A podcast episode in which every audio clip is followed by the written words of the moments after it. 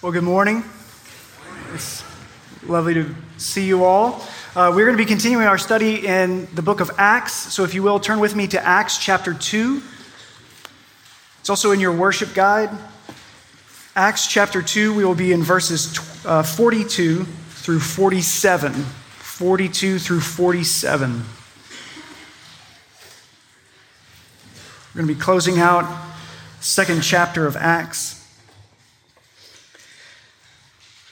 Acts chapter 2, beginning with verse uh, 42 here. If you would listen carefully, for this is God's word.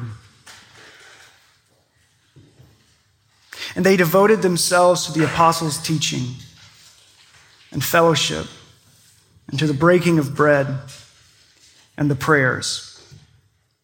And awe came upon every soul, and many wonders and signs were being done through the apostles.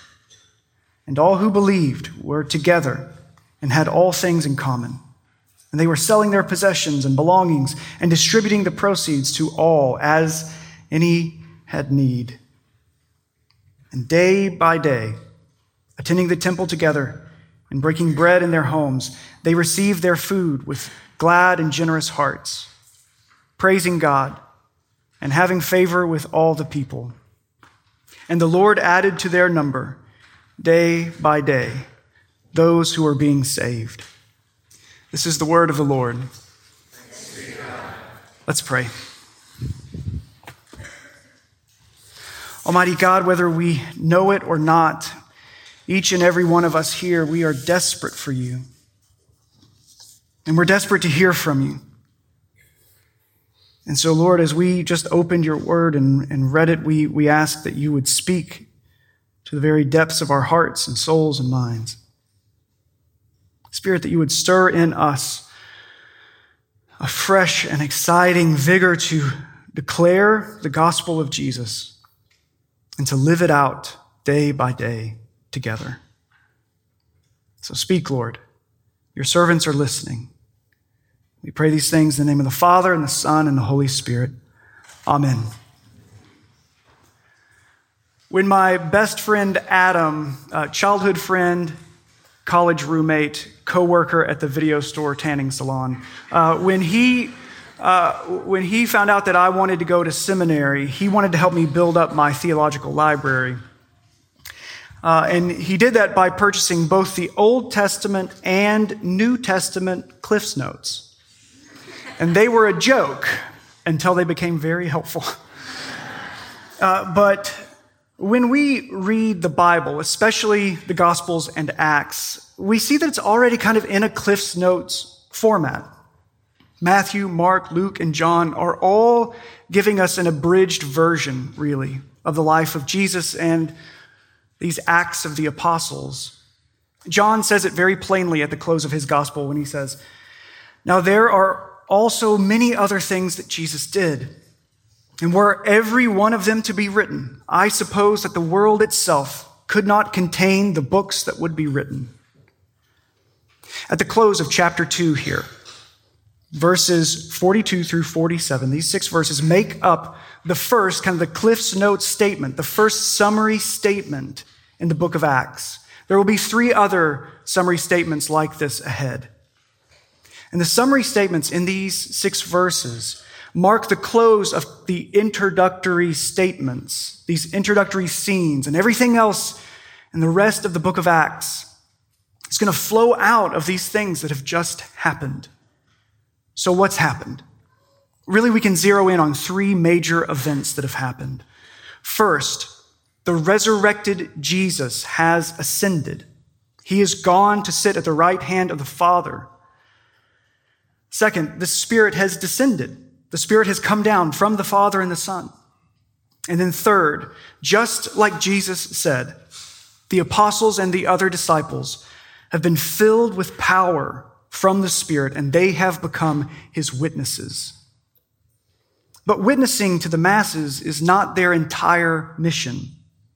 Declaring the gospel isn't the whole of the mission. Even making converts and baptizing them isn't the whole mission. Witnessing is part of it, but not all. We usually, we usually call it the Great Commission. It's what Jesus said to his first followers and for all future followers and giving all Christians a mission. It's the command to go and make disciples of every nation. And this going and making of disciples begins with the declaration of the good news. The news that in Christ, God is reconciling the world back to himself, that what sin has broken and the curse that has come, Jesus in his own body becomes the curse for us, that we might become the righteousness of God in him. That is the good news that, that they are spreading out, that this Jesus who died for them is also alive and he is coming back. It begins with declaring the good news, and then that leads to repentance, the person turning from sin and trusting in Christ. That repentance leads to their baptism, and that is conversion. And there's more. Jesus says, that part of making disciples of all the nations includes teaching them to obey everything that I have commanded.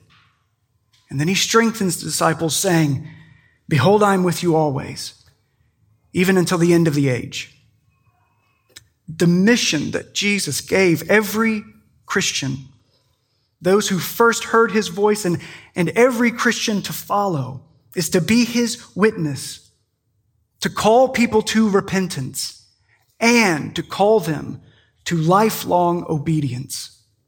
Repentance and obedience are to be ongoing, lifelong reality for every Christian. This being in Christ through the dynamic work of the Spirit who joins us to Him. Being a part of the body, the church, this being in Christ means a new life. And life, believe it or not, is to be lived. You can write that down. I'll pause. You can put it on Instagram with a little font later. It'll be great. Life is to be lived. It's day by day, working, eating, making, breaking, fixing, communicating, feeling, listening, learning, hurting, longing, needing, giving, receiving. Life is to be lived. And your new life in Christ is not just to be believed, it's to be lived. The Great Commission is what every believer is commanded by Jesus to carry out. We must remember this, every one of us. No one tests out of this. And you don't get to balance other good works and say, well, I kind of, I'm doing good things over here. I don't have to witness. That's for other people. No, this is, this is every one of us. And obviously, there are some that are exceptionally gifted in this, that the, that the Lord has given a special anointing, a special gifting to do that. But, but we're all called to witness, to tell the good news, and to make disciples. The Great Commission is what every believer is commanded by Jesus to carry out. But do not forget that the Great Commission is still being carried out in you. You're still being taught to obey everything Jesus commanded. The Great Commission is still being carried out in you by all the other disciples, the brothers and sisters in Christ who are in your life by the power and presence of the Spirit. We don't simply witness for conversion, we witness for life. Reconciled, renewed, redeemed life in Christ life filled with the Spirit, and life lived out in the community of the saints. That's the story that Luke is recounting here. And it's a better story. Our witness is a better witness when it's about more, more than just religious adherence, more than just a doctrine to affirm, more than just a three part conversion prayer. It's about life, reconciled life with God and with one another as the body of Christ, living day by day as the children of God, now and forever. And he closes out, Luke does, this introductory scene here by describing what the witnessing of the disciples and the work of the Spirit resulted in a new community. And he summarizes living the reconciled life within this new community. And he begins by outlining what the disciples were devoted to in their day to day life. In our culture, um, most of the time, the word devotion often is used to describe an affection that results in a commitment. But in the New Testament, it's a little different. It's, it's an affection that, yes, it has commitment, but it really results in an action, dedicated, disciplined action. And remember, Jesus, Jesus taught uh, that you can't be devoted to two masters. You're going you're to be devoted to one and end up hating the other. And, and that's what's being talked about here, that, that you would be set on one thing. It's a steadfast, exclusive commitment in action, love in action. And Luke describes this steadfast action in verse 42. Look with me. And they devoted themselves to the apostles' teaching and the fellowship and to the breaking of bread and the prayers. The word uh, apostle is a distinct title. And I know that there are some denominations today who still call people, modern people, apostles. Um, but the formal definition of apostle is a person who saw, physically saw, the resurrected Jesus, and they were commissioned by him and empowered by Jesus to proclaim his gospel message. Most of the time, when we see the word in Acts, it's talking about the 12 the, the 12 disciples who first saw and they were apostles. It's Matthias who replaced Judas Iscariot. And when Matthias was chosen to replace Judas, there were 120 disciples all gathered together. And those 120 would have been other disciples who saw firsthand. There were many disciples who saw Jesus during this time and received that commissioning. And the apostles' teaching that these early Christians had dedicated themselves to, it, it included the public reading of the scriptures and explaining what they meant in light of Jesus. As you might recall, Jesus opens their eyes and explains to them and, and connects all these things from the Old Testament into who he is and, and the Messiah that Jesus is as he comes to ransom and redeem. They dedicate themselves to the public reading of Scripture, to the exhortation and doctrine and, and teaching really everything that Jesus commanded. It's, it's the living out of that great commission. Next, Luke says that the new Christians were devoted to the fellowship. The fellowship was the unified, reconciled relationships within the believing community.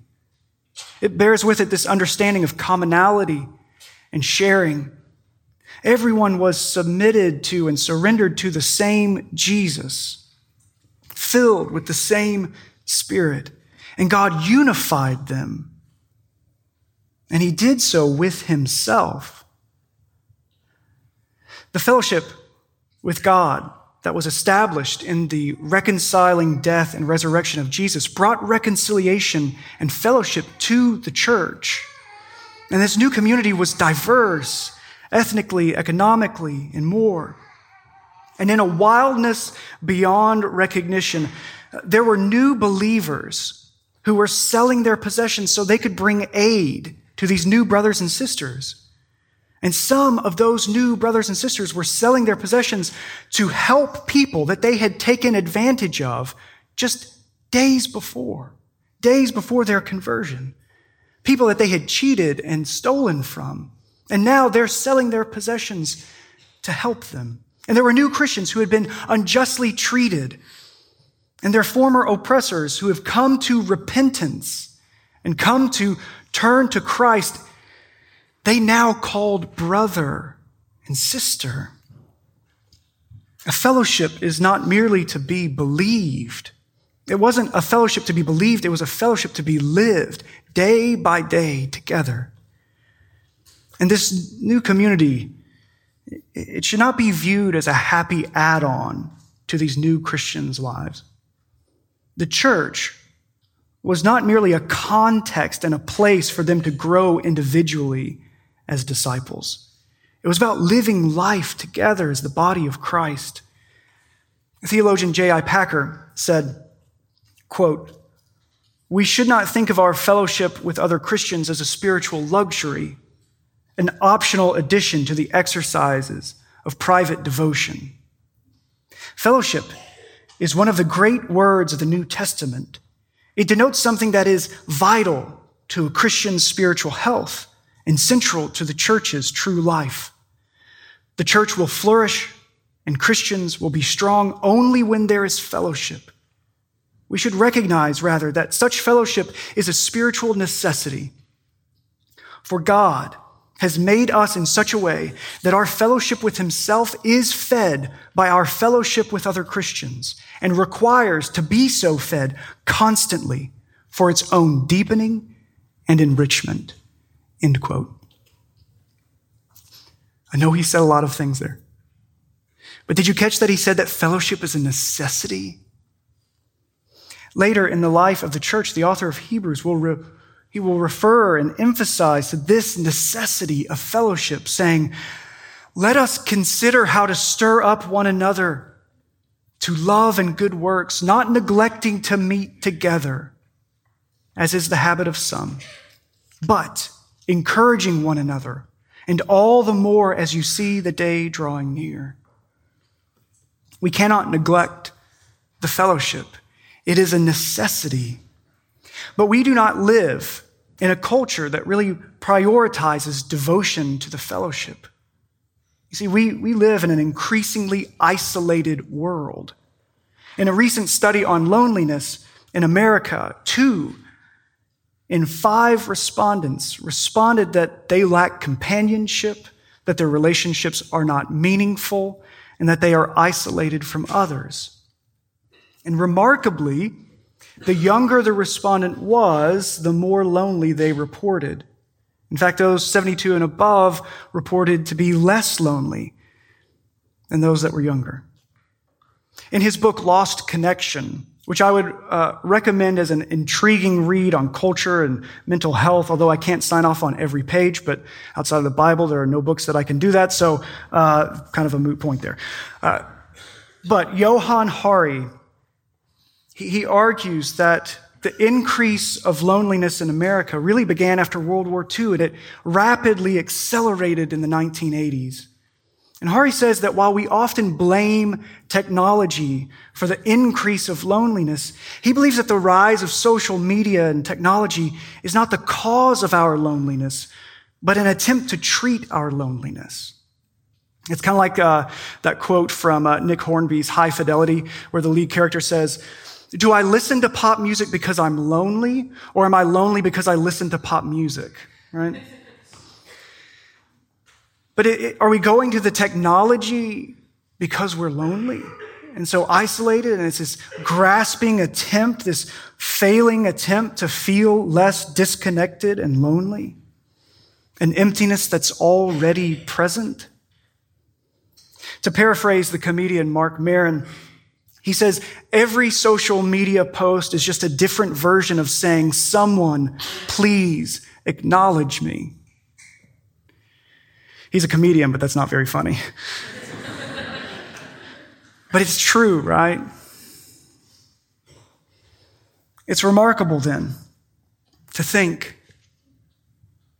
to think about what God has done in Christ in establishing a new community, one dependent upon confession of sin and the necessity of a rhythm of giving and receiving grace.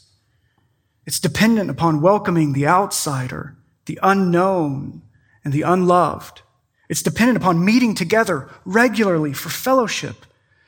It's not based upon any commonality other than Jesus himself.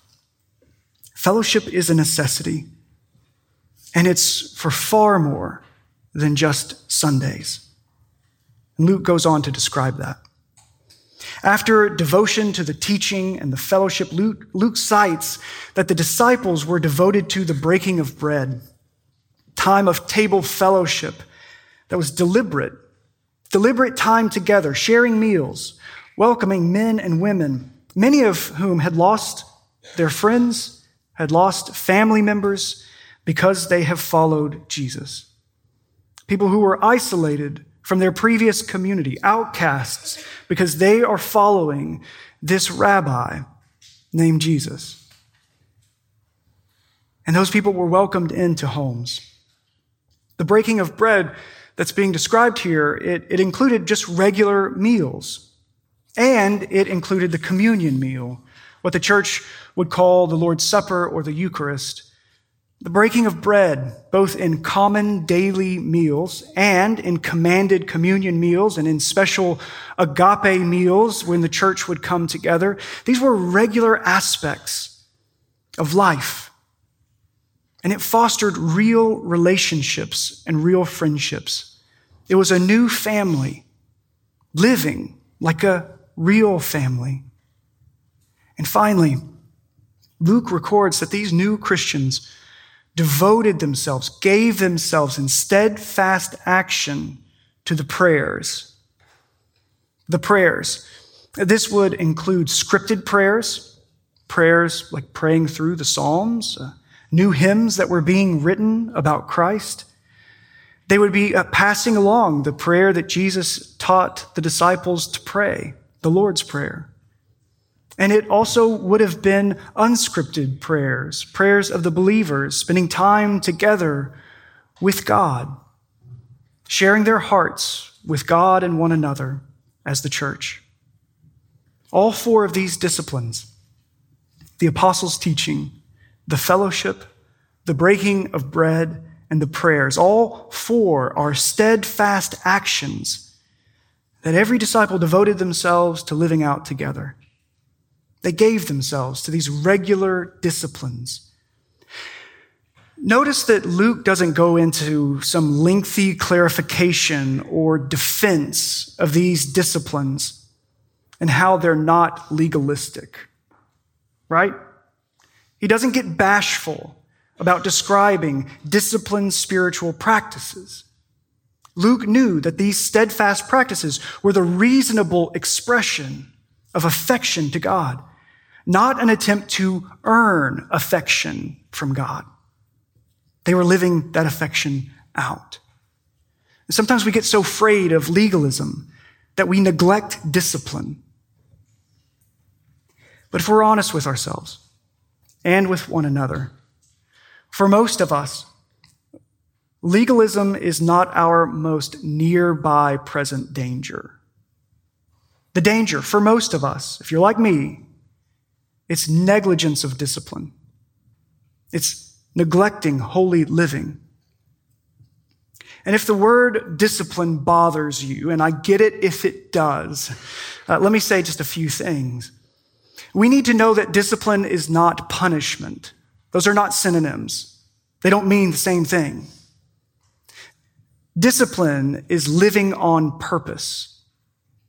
Discipline is about living deliberately that might even call to mind for some of you English majors when Thoreau went into the woods near Walden Pond to live deliberately. When he says, I went to the woods because I wished to live deliberately, to front only the essential facts of life and to see if I could not learn what it had to teach and not, when it came to die, discover I had not lived. Discipline is about living deliberately, on purpose, not punishment. All your and all my due punishment went on Christ on the cross. And he has given you life. And that life is to be lived on purpose, lived in discipline. Because discipline is not punishment. Discipline is about being directed, being taught to obey Jesus, everything that he has commanded. So if the word discipline bothers you, I encourage you to ask the question, why? Because if you are like me, your problem with the word might be so you can have an excuse for neglecting holiness. I've been trying to speak more directly lately. Uh, the, the first time I ever flew in a plane, it was this little puddle jumper, and it came in to land on this little strip.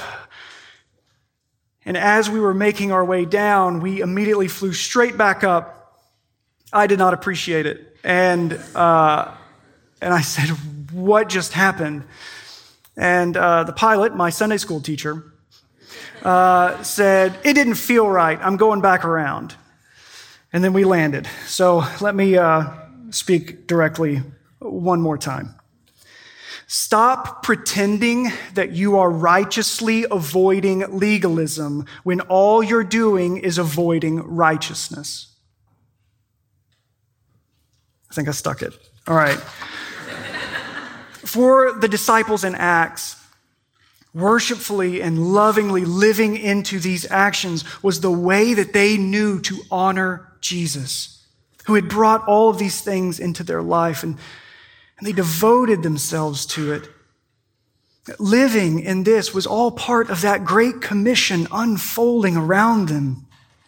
And when these actions were wisely practiced, they fostered more and more affection for God and more and more affectionate obedience to Jesus. After Luke summarized these devotions of the disciples, he goes on to describe their new way of living this powerful transformation inside and outside of the church. Look with me, verse 43. And all came upon every soul, and many wonders and signs were being done through the apostles. There are two marks that Luke underscores as marks of the new community. First, the fellowship is marked by awe. And this is quite phenomenal. Awe came upon every soul. Luke means that every person within the community and outside of the community were overwhelmed with awe.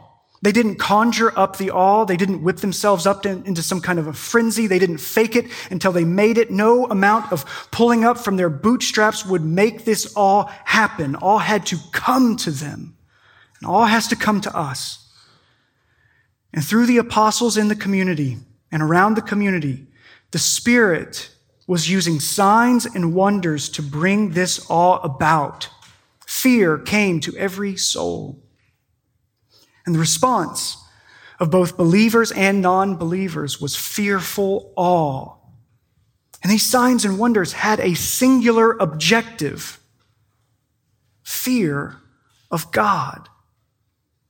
You see, the objective wasn't merely physical wellness. Now, how do we know that? Because the sick would get sick again. The blind eyes that were healed would one day go dark again.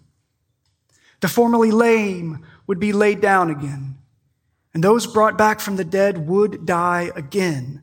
The goal of these signs and wonders wasn't temporary pain relief. It was to bring to bear awe of God. And the objective of this awe was worship, surrender, fear of the God who will one day eternally heal eternally raise life from the grave, eternally cast out sin and all sickness and death. Every miracle was then and is now but a pinprick of light breaking through, a glimpse of the kingdom of God coming to earth. It's the resounding echo of heaven coming down now. So, Luke tells us that the fellowship was marked by awe. And the second, the second mark of the community, the fellowship is marked by sharing. Look with me. And all who believed were there together and had all things in common. And they were selling their possessions and belongings and distributing the proceeds to all as any had need. Sharing might seem like a strange word Perhaps uh, it brings kind of a childish connotation in your mind, um, because usually the only time that you hear someone being told to share, they are a child. And maybe it's more usually when you hear someone talking about sharing, they're yelling about sharing. Uh, it's told repeatedly to kids because we want them to learn how to share. And why do we want them to learn how to share? because we don't want them to grow up to be terrible, insufferable adults. But sharing is rarely talked about with adults. In our culture, it's kind of this assumed perk of being an adult is that you don't have to share as much. Many people effectually uh, live like real success is not having to share anything with anyone. And our culturally celebrated individualism, uh, it permits us to go back to being four year olds who point to our things and say, mine. So, why is sharing such a big part of this new community? It's because you will never have genuine fellowship if you don't have sharing. Redemption generated fellowship requires and enables the release of your grip on stuff so you can stop screaming mine. Through the work of God in your heart, mind, and soul, you begin to see your stuff as just stuff. This new spirit led sharing doesn't mean that you think that your stuff is everyone's stuff. No, it, it, means realizing that my stuff is just stuff and is ultimately God's stuff.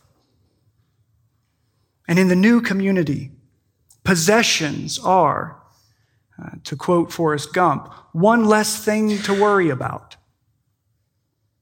You don't have to focus on your things and spend your time trying to get more and keep more and secure more and defend more, but rather seeing it all as just stuff and God's stuff gives us the freedom to share.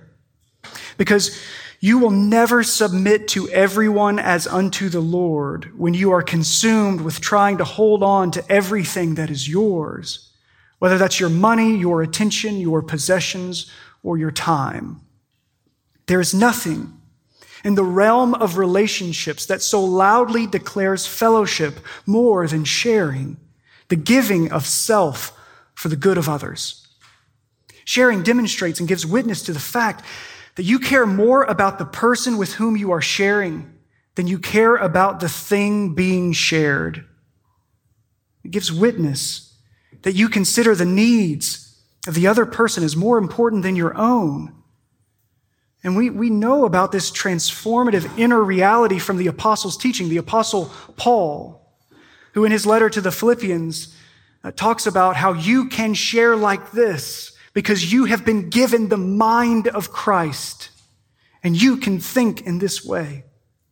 Sharing, the second hallmark of the Christian fellowship. And so then the, the question to be asked of each of us is in your life, what are you sharing? Whether it's your money, your attention, your possessions, your time, what are you sharing? What are you holding out for the good of those around you? And this question is not accusatory. Hear that. Many of you are sincerely and faithfully sharing, and you aren't slowing down to realize that you are. And you need to recognize that you are doing this because God is at work in transforming you by his spirit. And this sharing has to do with living this life in Christ. We all need to take stock of our sharing and we should celebrate where it's happening and seek it where it's not. See, sharing is the work of the Spirit in your life. So let's be thankful that God is growing your generosity for His glory so that we can share deliberately in the name of Christ. All who believed had all things in common and sold possessions to help those in need. Awe and sharing were these hallmarks of the Christian fellowship. Luke closes this section out with two final summary statements about the day by day life in the church. Look with me in verse 46.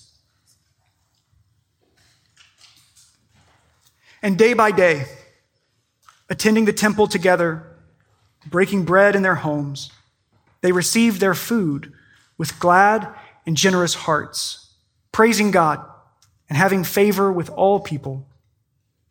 And the Lord added to their number day by day those who were being saved. Kind of see in this little paragraph, a little section here, it begins and ends with this day by day, day by day, with the apostles and the disciples living this new community out day by day, the Lord adding to their number. And really, like the phrasing there for adding to their number kind of bears with it this uh, cultural understanding of enrollment into a new community.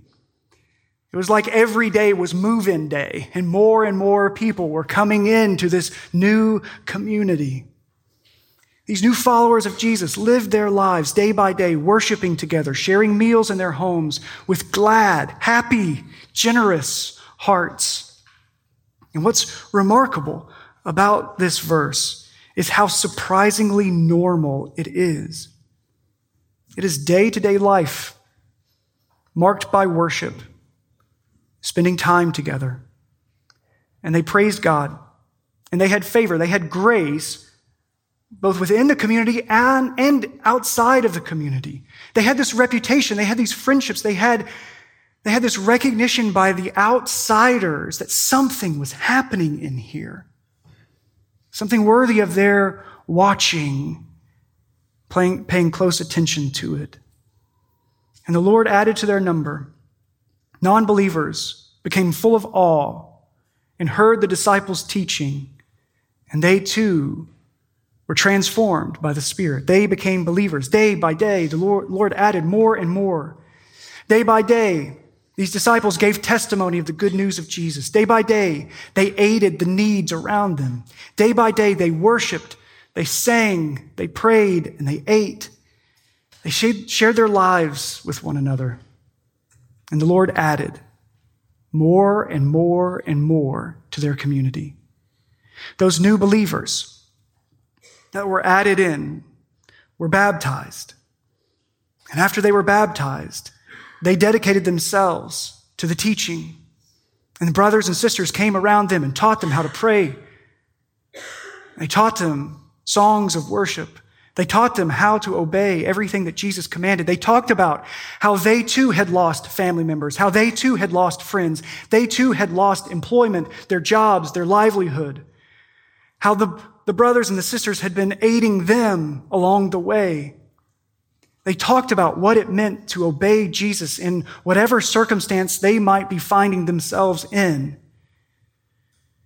And then they too dedicated themselves in full obedience to living out this great commission as they began witnessing to the goodness and graciousness of Jesus.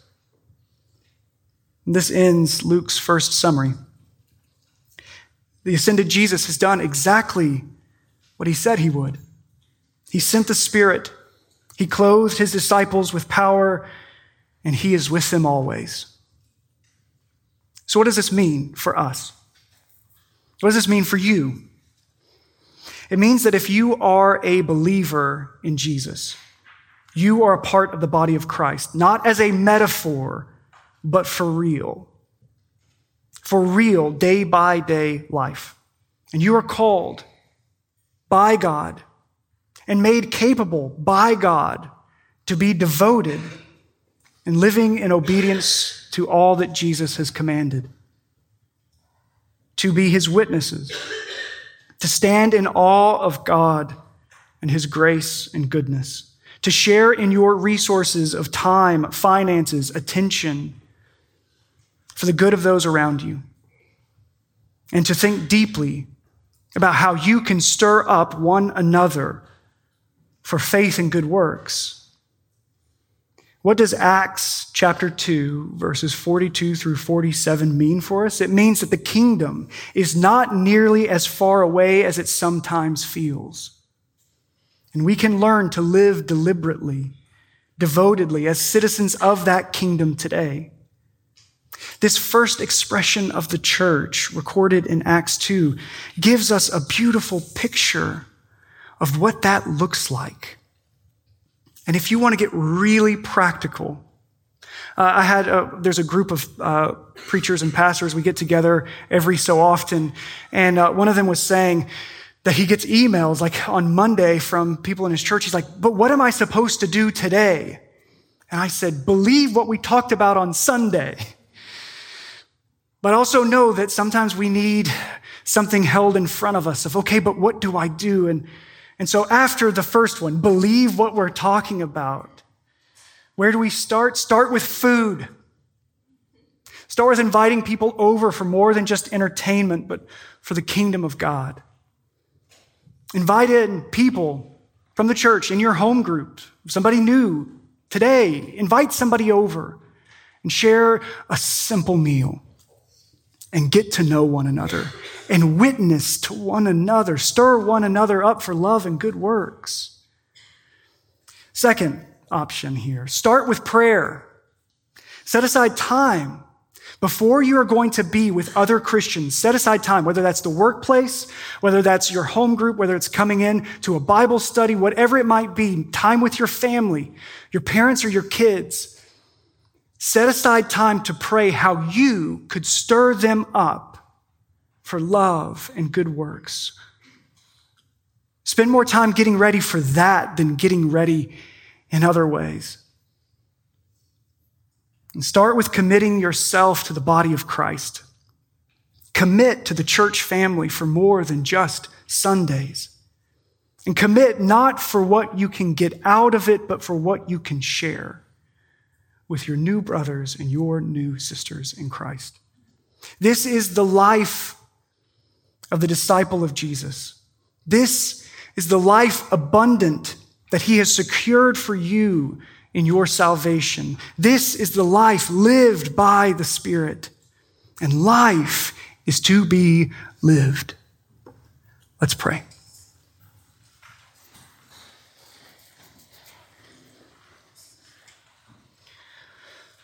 God, you know the deepest needs in our hearts, and in Christ, you have met our need for salvation and redemption.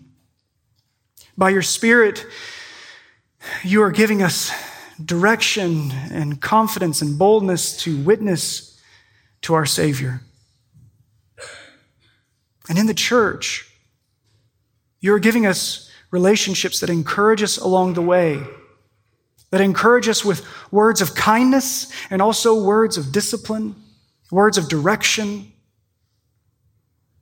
God, you are so good to us. And so often we take it for granted. We just busy ourselves with all of these commitments and distractions. And we fail to realize that you have come into the common places to make the common places sacred. And you are in our midst, even in this moment, speaking to our hearts. And so, Lord, we ask that you would strengthen us now to believe and to obey. We pray these things in the name of the Father, and the Son, and the Holy Spirit. Amen.